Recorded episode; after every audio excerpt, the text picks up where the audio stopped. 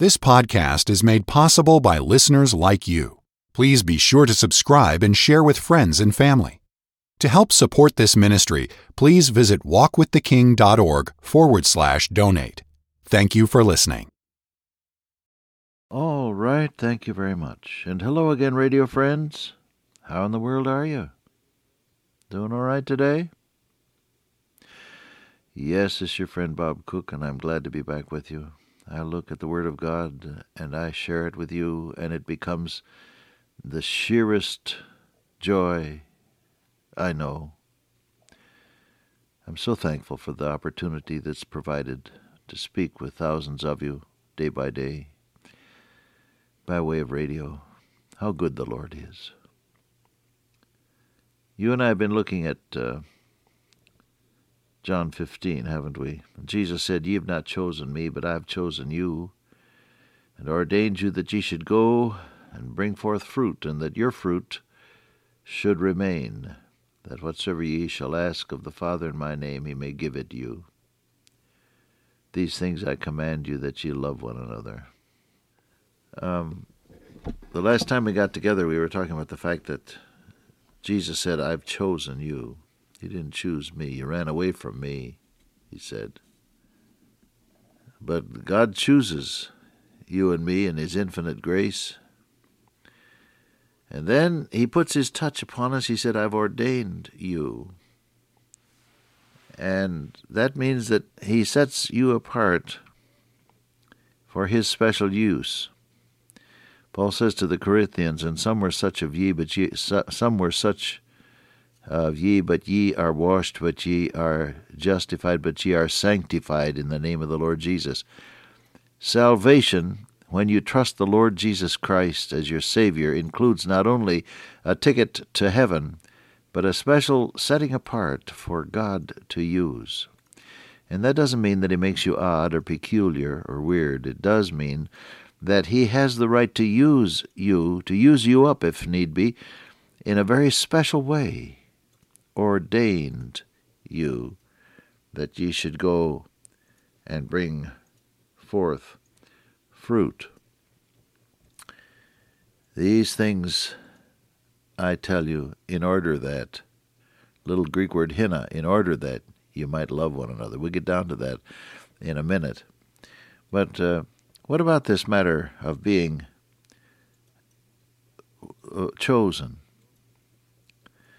That you might go and bring forth fruit, and that that fruit might remain. It's it's translated exactly as it is in my Greek New Testament.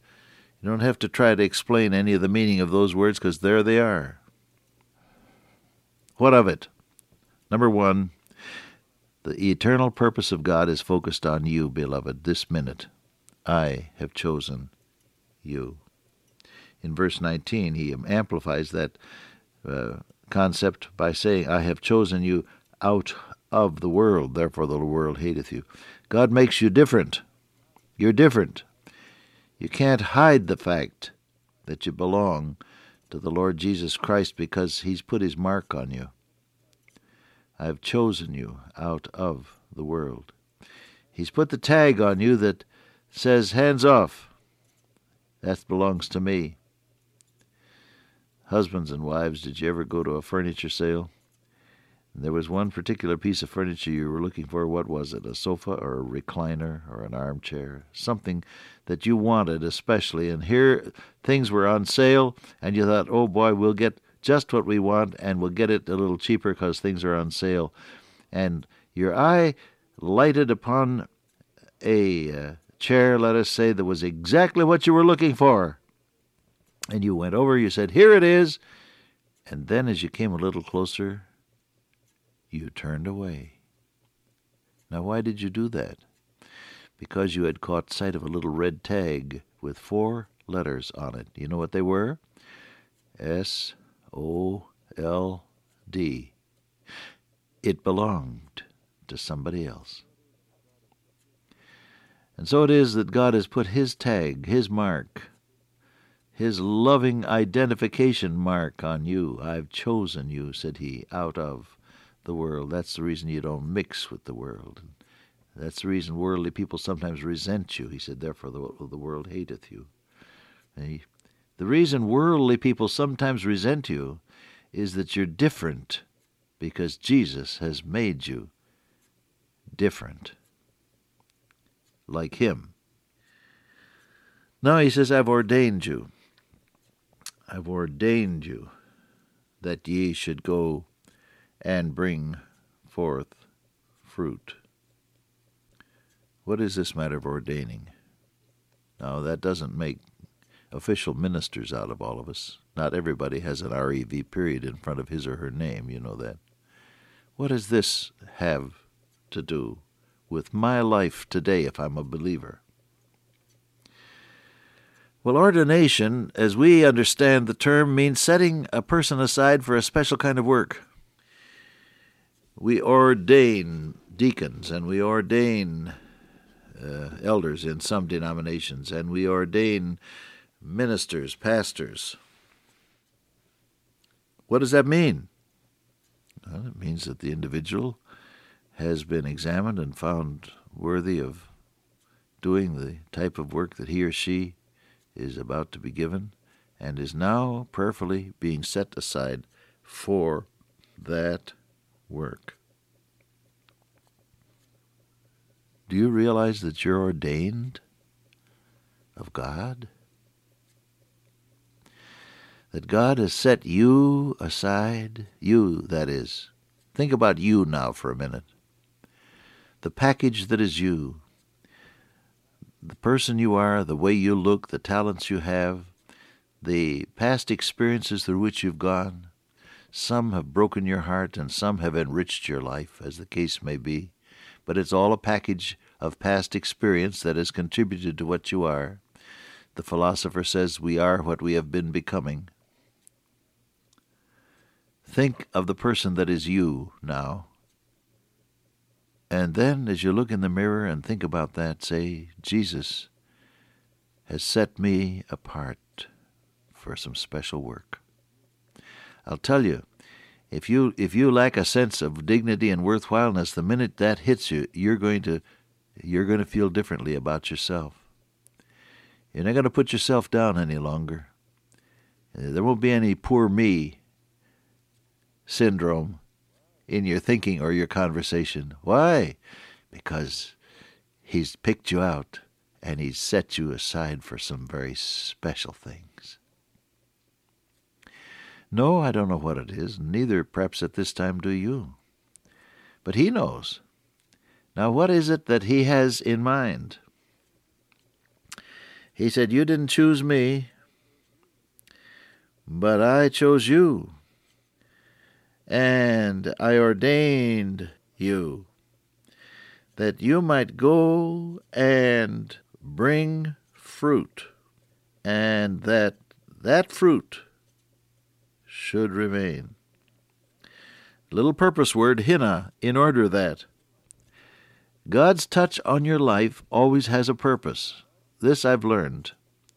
God's touch on your life and the circumstances through which you go always has a purpose. And I know some of you are in some very bitter circumstances even now, and you tend to say Cook doesn't understand. It's all right for him. He's healthy and and and he's happy, and he doesn't have that, all that much troubles. He doesn't know how I feel. He doesn't know that Dad's out of work, and he doesn't know that Sonny Boy has gotten into drugs, and he doesn't know that I'm afraid my daughter is out with the wrong crowd and may come home pregnant one of these days, and he doesn't know that that this and that. Well, beloved, listen. Of course I don't know. I care insofar as God fills my heart with his love and concern for you.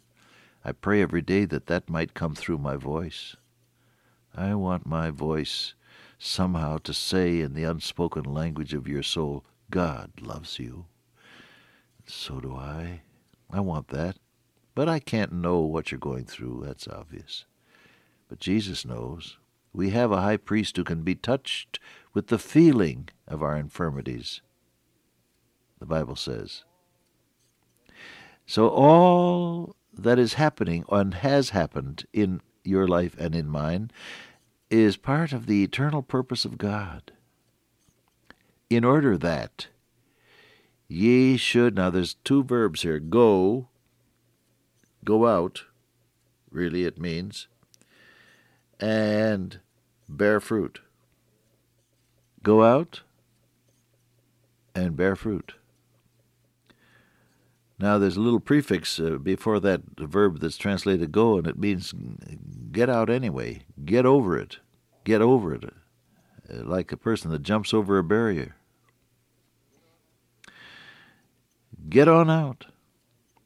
You know, one of the greatest benefits that God gives you is the working of His Holy Spirit when you get in action for Him anytime I've sat around feeling sorry for myself, I, I just ended up feeling worse. Isn't that true of you? But when I got busy doing what I knew God wanted me to do, I felt better. Get on out. That's his first word. There's something, somebody out there that God wants you to touch for him today. Then he says, bear fruit. And that, of course, is the divine miracle of the Holy Spirit of God working through your life. The one is your action, the other is His action. And when you dare to obey and get out into the stream of life and intermingle with people who have needs and hurts, He dares to use you by His Holy Spirit flowing through your life. And He says, bear fruit. And then He adds that your fruit should remain. He said, the impact of your life is going to last. The impact of your life is going to last. That's happened to me so many times with dear people who have crossed my path. I used to have breakfast with Ben Weiss, who is now with the Lord. He used to be principal of a high school in Los Angeles and then later founded the Christian Teachers Fellowship. Dear man of God, wise man. I used to have breakfast with him whenever I went to Los Angeles and I would bring a notebook and a pen and write furiously all the things he told me. Today he's gone, but the impact of his dedicated life remains, I assure you, with me, and I often think about him. God makes your impact on others permanent for his glory. Rejoice in it. Father God, today show us your purposes, help us to obey. In Jesus' name, amen. Till I meet you once again by way of radio, walk with the King today and be a blessing.